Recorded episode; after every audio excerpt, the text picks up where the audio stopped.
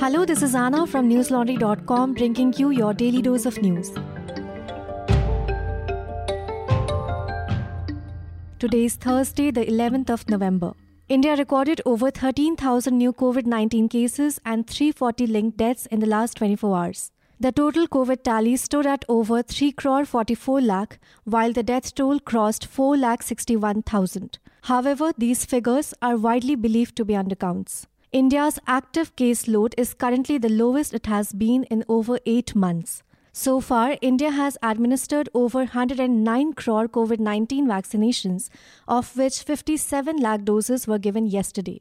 Ram Vishwakarma, chairman of the COVID Strategy Group of the Council of Scientific and Industrial Research, told NDTV that the emergency use authorization for Molnupiravir, a pill developed by pharmaceutical company Merck to treat mild to moderate COVID 19 symptoms, is likely to be given by Indian authorities within days. As per a report by the ANI, the Union Health Minister Mansukh Mandaviya is scheduled to hold a meeting today with health ministers of states and union territories on Har Ghar Dastak, the government's door-to-door vaccination campaign.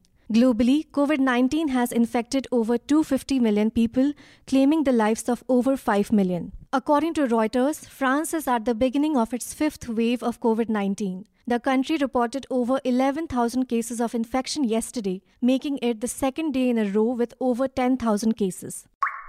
The India Meteorological Department issued a red alert today for eight districts in Tamil Nadu, which include Chennai, Tiruvallur, Ranipet, Vellore, Salem, Kallakurichi, Tirupattur, and Tiruvannamalai. The department said that extremely heavy rainfall is expected in these districts. Heavy rainfall in Tamil Nadu since 6th of November has caused massive flooding across the state, prompting authorities to take emergency steps and issue warnings. The death toll in the state has risen to 14, ANI reported today.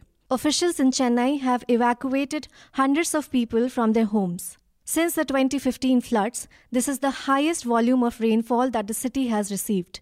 The 2015 Chennai floods were the worst to hit the city in nearly a century. It claimed the lives of 289 people, submerged 23.25 lakh homes, and disrupted power and telecommunications services. The authorities have further asked residents in Chennai to ensure that they have enough food and water supply and to step out of their homes only in case of emergencies. Images of the city on social media showed cars submerged underwater, uprooted trees, and people being rescued on rubber boats. People were also seen wading through knee deep water just to get the essential commodities.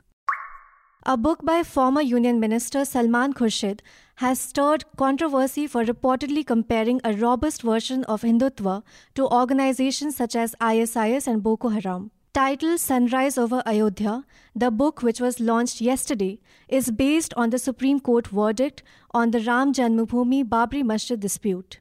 According to Hindustan Times, two Delhi lawyers, Vivek Garg and Vineet Jindal, filed complaints against Khurshid with the Delhi police for allegedly defaming Hindutva.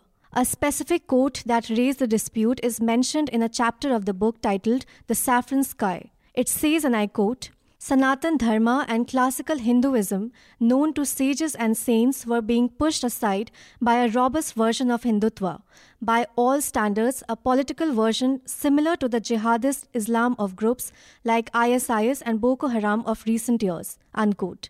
In the complaint, lawyer Vivek Garg said, and I quote, this reflects the true mindset of Congress as they try to legitimize the radical elements of ISIS by creating an artificial equivalence with Hindus. His statement, printed in his book, is itself self explanatory and clearly discloses his commission of the cognizable offense. Unquote. Garg added that the language intention of the said book, authored by the alleged accused, is an open case of sedition, conspiracy to wage the war against India, promoting enmity between Hindus Muslims. In a similar vein, Jindal's complaint listed out the defamatory nature of the statement for the whole Hindu community. In response, Khurshid clarified at the book launch that he has praised Hinduism and the Sanatan Dharma in his book, further specifying that Hindutva is different from Hinduism. Quint Digital Media entered an agreement to acquire 100% ownership of Quintillion Media Private Limited, Exchange for Media reported. The ownership includes underlying stakes in digital media and technology assets such as Quintype Technologies India Private Limited and YKA Media Private Limited. Quintillion Business Media Private Limited operates digital news platform The Quint, while Quintype Technologies India Private Limited provides content management systems to digital media publishers. YKA Media Private Limited runs Youth Ki Awaaz, a youth media platform. The report claimed that the stakes will be acquired for a total consideration of rupees 24.5 crore. Quint Digital Media will also acquire a 47.92% stake in Spunklane Media Private Limited, which operates digital news platform The News Minute, which reports on issues related to the southern states.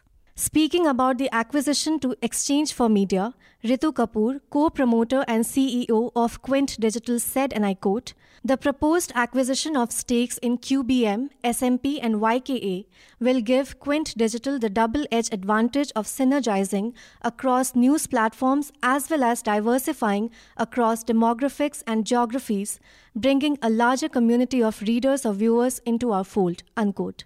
Meanwhile, according to another report by Exchange for Media, Quint Digital Media's revenue has surged by 85% to rupees 9.6 crore for the quarter ending September 30th, as against rupees 5.2 crore in the same quarter of the previous fiscal.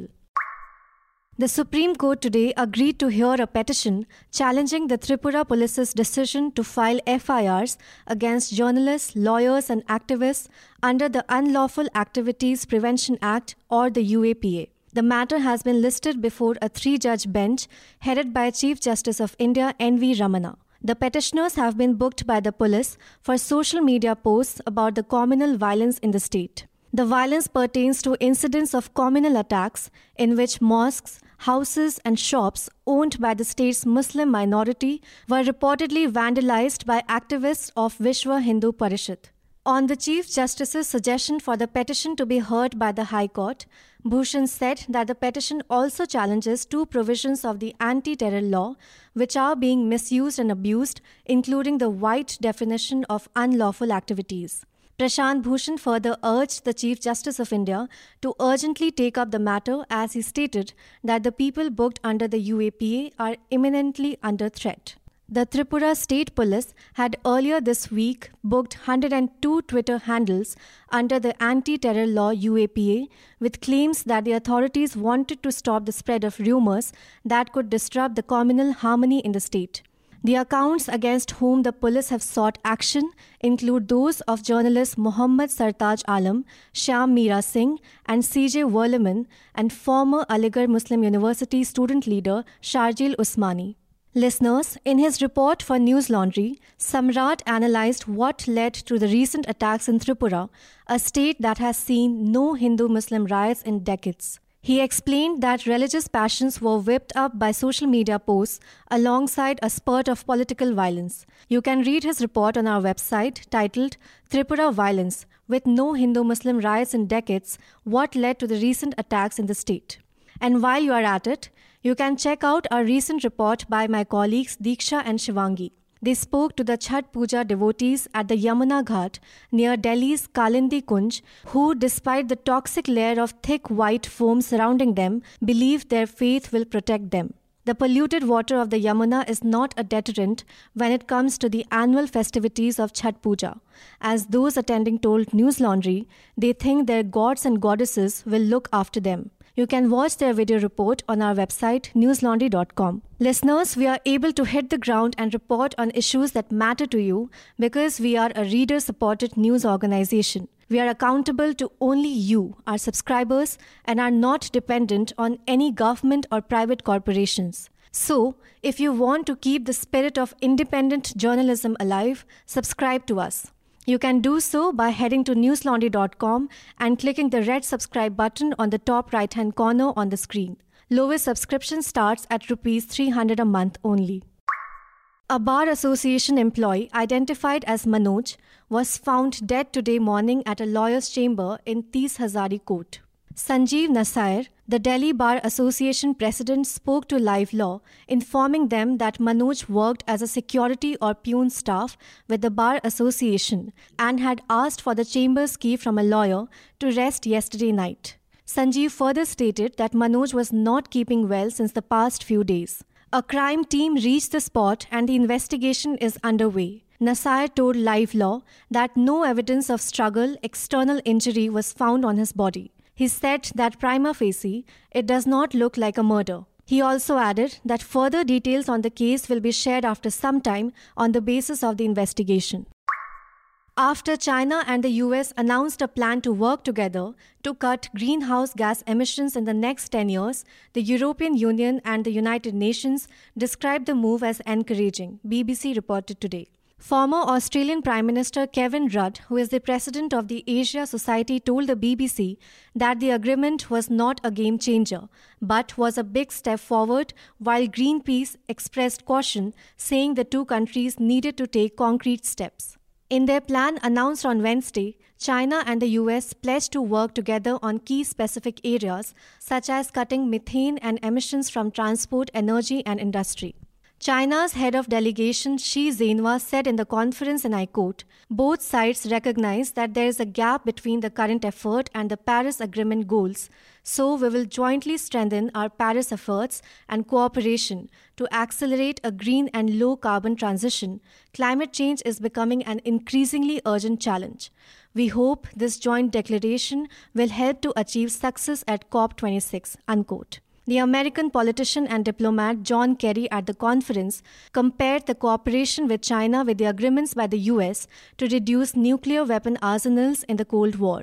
He said, and I quote, You have to look beyond differences sometimes to find a way forward. Unquote. That's all the news we have for you today. Have a great day or a good night, depending on where you're listening from. See you tomorrow. All the News Laundry podcasts are available on Stitcher, iTunes, and any other podcast platform. Please subscribe to News Laundry. Help us keep news independent. To catch all our podcasts on news, pop culture, current affairs, and sport, visit newslaundry.com. Follow us on Facebook, Twitter, and Instagram, and subscribe to our YouTube channel.